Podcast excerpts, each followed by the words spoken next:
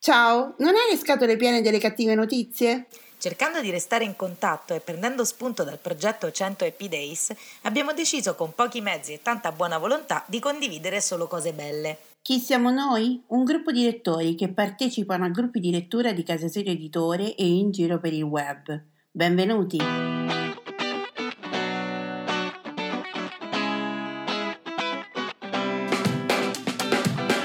Ciao, sono Simona da Rocche di Papa. Ciao, sono Irene da Barcellona. Mentre stavamo realizzando una puntata di un podcast per Casa Sirio Editore, abbiamo dovuto coinvolgere gli amici per dare una risposta più articolata a un nostro ascoltatore e ci siamo resi conto che la risposta collettiva funzionava. E così abbiamo deciso di intraprendere questo percorso per rallegrare la giornata di tutti con un buon pensiero. Sono appunti, pensieri sparsi, sfoghi o ricordi, non necessariamente parlano di libri, sono un modo per sentirsi e lasciare un messaggio in bottiglia a chiunque voglia accoglierlo. Ci siamo ispirati al lavoro fatto da Alessandra Pagani con il suo 100 Happy Days sull'omonimo gruppo Facebook. E questa è la 78esima puntata di Voci dall'Italia. Buon ascolto!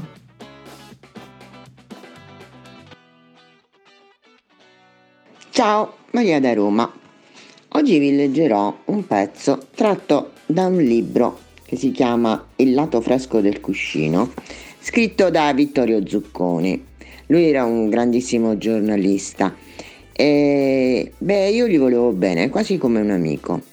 Quando è venuto a mancare l'anno scorso, due anni fa, io ho pianto, non mi vergogno a dirlo. E, e oggi vi porto con lui in Kuwait. Eravamo in viaggio alle due del mattino passati dalle notti gelide dei deserti al barbecue del sole di mezzogiorno, lì al confine tra l'Arabia Saudita e il Kuwait. Radio Fante, che poi era la CNN, aveva avvertito che quel giorno, martedì 26 febbraio 1991, L'evento che da sette mesi il mondo aspettava e noi giornalisti avevamo sognato di raccontare sarebbe accaduto la liberazione di quei siti dalle truppe occupate dal grande Satana del momento, il Rais Saddam Hussein. L'evento che allora sembrava l'atto finale di una guerra e ne avrebbe spalancate altre, dieci anni dopo. Non avrei voluto esserci, ma dovevo esserci. Non avevo avuto scelta dopo che il mio giornale mi aveva spedito in Arabia Saudita per seguire quella che gli esperti da talk show avevano previsto potesse essere una guerra di trincea lunga anni e migliaia di morti. Il mio destino era stato segnato qualche ora prima, poco dopo la mezzanotte, quando qualcuno aveva furiosamente bussato alla porta della stanza dell'hotel Yacht di Dammam, la città saudita sul Golfo dove militari e giornalisti bivaccavano da mesi nell'attesa che la madre di tutte le guerre, come l'aveva chiamato Saddam, scoppiasse. In realtà non avevamo ancora visto niente. La guerra erano state le periodiche piogge di missili Scud che guardavamo volare e disintegrarsi dalla terrazza dell'hotel, come fosse piedigrotta, e video delle bombe americane che disintegravano edifici. Altra legge di guerra, si fa l'abitudine a tutto.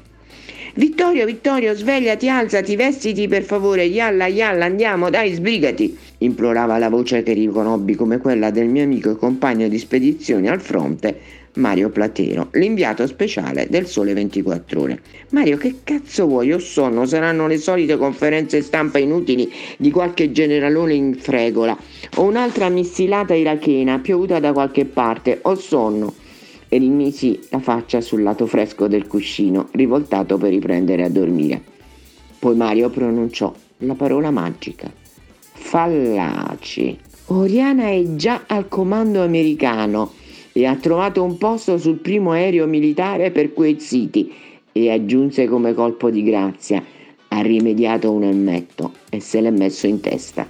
Piombammo nell'hotel che quella notte serviva da comando per gli americani e i sauditi e nella hall, piccolina e nascosta, sotto quel fungo di un letto gigante che oggi portano le truppe, la mia avversaria, l'inviata del Corriere della Sera, che ero stato mandato a marcare secondo le istruzioni del direttore Eugenio Scalfari, era seduta. Aspettava da ore di essere imbarcata dal primo Hercules C-130 in volo per la città liberata secondo un'altra norma fondamentale di tutte le operazioni militari. Affrettatevi e aspettate. Voglio l'elmetto anch'io. Piagnucolai come un fratellino minore geloso all'ufficiale americano in servizio stampa, che con aria indifferente e terminilmente scoglionata rispondeva che gli elmetti per i civili erano finiti. Se ne avessi voluto uno, aggiunse sarcastico, avrei dovuto rivolgermi all'ambasciata italiana, visto che ero italiano e l'Italia era parte della coalizione messa insieme da George Bush, il vecchio.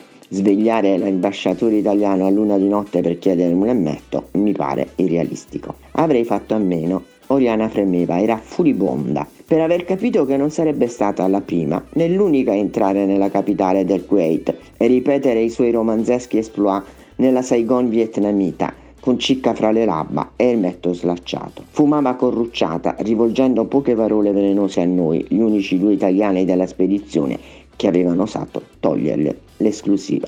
E così ho parlato di due giornalisti, di due giornalisti che ho amato moltissimo. Sì, anche perché per me la Fallaci è veramente stata un idolo, anche se poi non sono stata assolutamente d'accordo sulla Fallaci degli ultimi giorni, ma la Fallaci giornalista è sempre e rimane un mito. Ciao, a domani!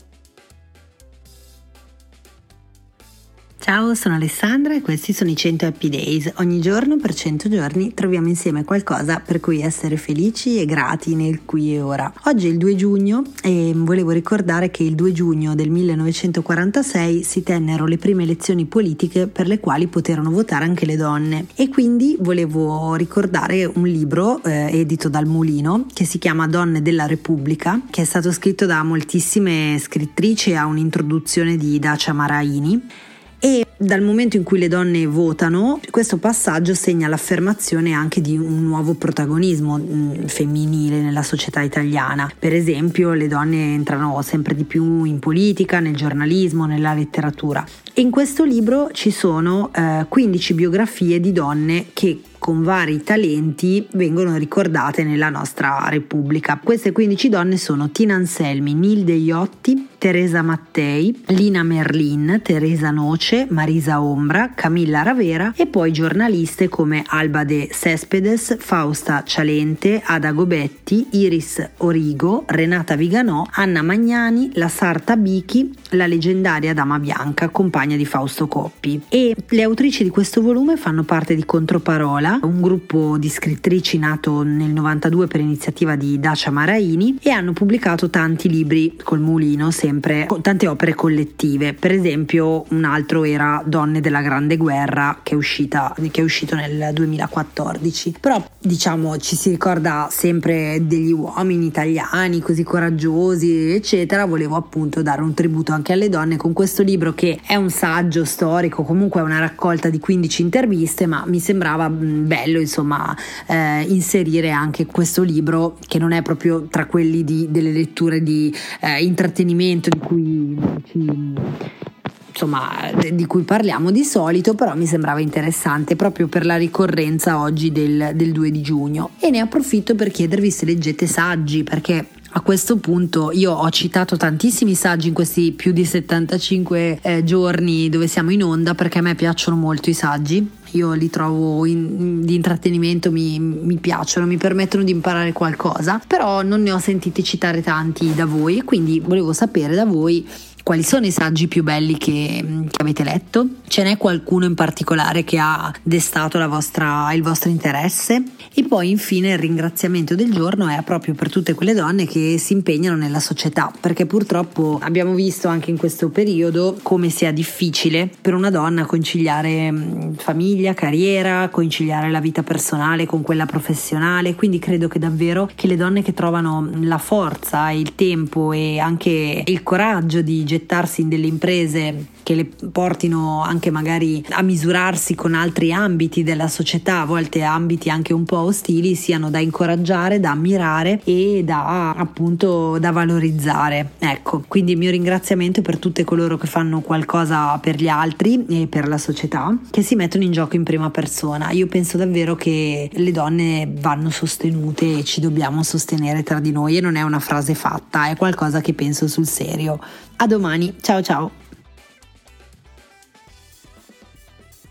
Ciao, sono Simona da Rocca di Papa e come spesso succede, quando Maria parla di libri io poi li compro e quando io parlo di libri poi Maria li compra. Così è successo per Giorni giapponesi di cui Maria vi ha parlato qualche puntata fa. E caso specifico io oggi vi leggo quella che è l'introduzione a questo libro. Come diceva Maria, la moglie di Tiziano Terzani non era proprio tanto entusiasta di andare a finire in Giappone.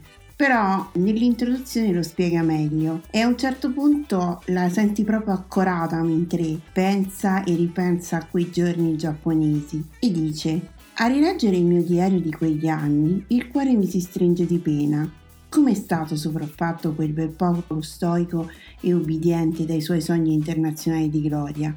Il senso più profondo della sua storia era sempre stato quello della disciplina e della frugalità. Un succedersi nei secoli di piccoli dittatori militari aveva tenuto i giapponesi a bada all'interno di confini rigidamente osservati. La geografia stessa lo imponeva. Se si fossero scannati fra di loro, dove avrebbero potuto sconfinare? In quale Svizzera rifugiarsi? In quale esilio oltre frontiera? Tutto attorno non c'era che il mare. Chiusi nei loro villaggi o dietro le porte delle loro piccole città che di notte venivano sprangate, hanno potuto fare una vita che era sì ridotta, ma era anche una vita a misura d'uomo. Hanno potuto vivere al ritmo delle stagioni, porgere l'orecchio al suono di una rana che salta nello stagno, hanno potuto pensare al bello e dedicarsi alle arti e raffinarle fino quasi all'eccesso. Come pochi altri popoli al mondo, hanno coltivato un'intimità con la natura che vede la fugacità delle cose nel fior di ciliegio che cade e sa che la morte è bella se è bella è stata la vita. L'azienda Giappone, il Japan Inc., cosa di meglio ha avuto da insegnare a loro? Li ha convinti che l'ascesa dell'economia è inarrestabile e che il mondo intero può essere comprato a suon di soldoni. Li ha fatti pensare che la corruzione dei potenti può rimanere occulta, quando invece, come lo stesso Giappone ha dimostrato negli anni che sono seguiti alla nostra partenza, la corruzione finisce per corrodere e rovinare un intero sistema. Quel che è peggio ha fatto loro credere che l'individuo può essere spogliato di tutto quello che gli è caro, tempo, affetti, religione, fantasia, natura e arte, e rimanere produttivo. Quale grande errore! Oggi, nel 2002, quell'individuo non è quasi più capace di nulla non è più capace di pensare, di creare, di inventare e soprattutto di avere l'entusiasmo di quelli che avevano portato il Giappone al suo successo. E così, senza più il sostegno della sua gente, il Giappone sta ridiscendendo la china. No, non siamo riusciti ad amare il Giappone, ma c'era una lezione da imparare e quella forse non ci è stata abbastanza chiara. Non bastava dirsi con una punta di arroganza siamo diversi noi, non ci faremo trattare come vi siete fatti trattare voi. Avremmo dovuto capire che, con la loro vita, i giapponesi, ci mettevano in guardia contro il nostro stesso futuro. Sono passati poco più di 12 anni, rileggo il mio diario di allora e mi vedo davanti la nostra vita di oggi. Firenze, marzo 2002. Angela Terzani, Stod. Ciao!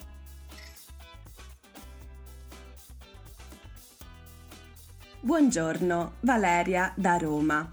Oggi concludo la mia cavalcata dei 12 libri finalisti al premio Strega di quest'anno con eh, Vita, Morte e Miracoli di Bonfiglio Liborio di Remo Rapino, edito da Minimum Fax. Sono particolarmente contenta per questo libro che è veramente un libro che vi consiglio di cuore, molto molto bello, eh, anche perché eh, la Minimum Fax è una casa editrice a cui sono molto affezionata fin eh, dai suoi esordi da quando nacque nel 1994 e mi ci accostai in particolare perché eh, pubblicava i libri di Raymond Carver eh, e comunque sono molto contenta perché questo è un libro molto meritevole e ieri proprio è uscita la notizia che eh, è anche candidato al premio Campiello, è nella cinquina del premio Campiello e quindi sono molto contenta per quello che ritengo sia il valore del libro e anche per eh, le persone eh, che alcune delle quali sono sono anche degli amici che lavorano a Minimum Fax e veramente sono contenta per loro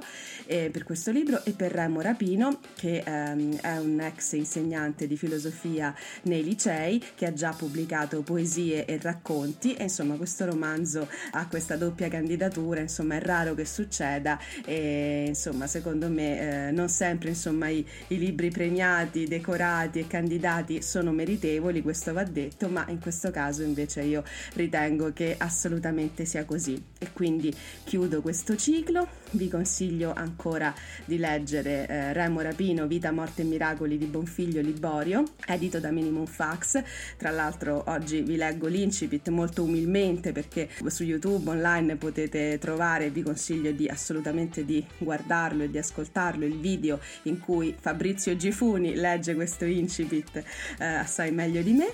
E comunque mh, mm, vi dico che nei, nei prossimi giorni con piacere vi leggerò anche estratti dagli altri quattro libri eh, in cinquina per il premio Campiello visto che abbiamo ultimato oggi lo strega e in particolare quelli insomma avrò modo di leggerli e di scoprirli però già vi consiglio quello di Patrizia Cavalli con passi giapponesi edito da Einaudi che eh, ho amato molto e Patrizia Cavalli insomma veramente merita sempre tanto tanto affetto e attenzione perché veramente credo sia una grandissima scrittrice e poetessa.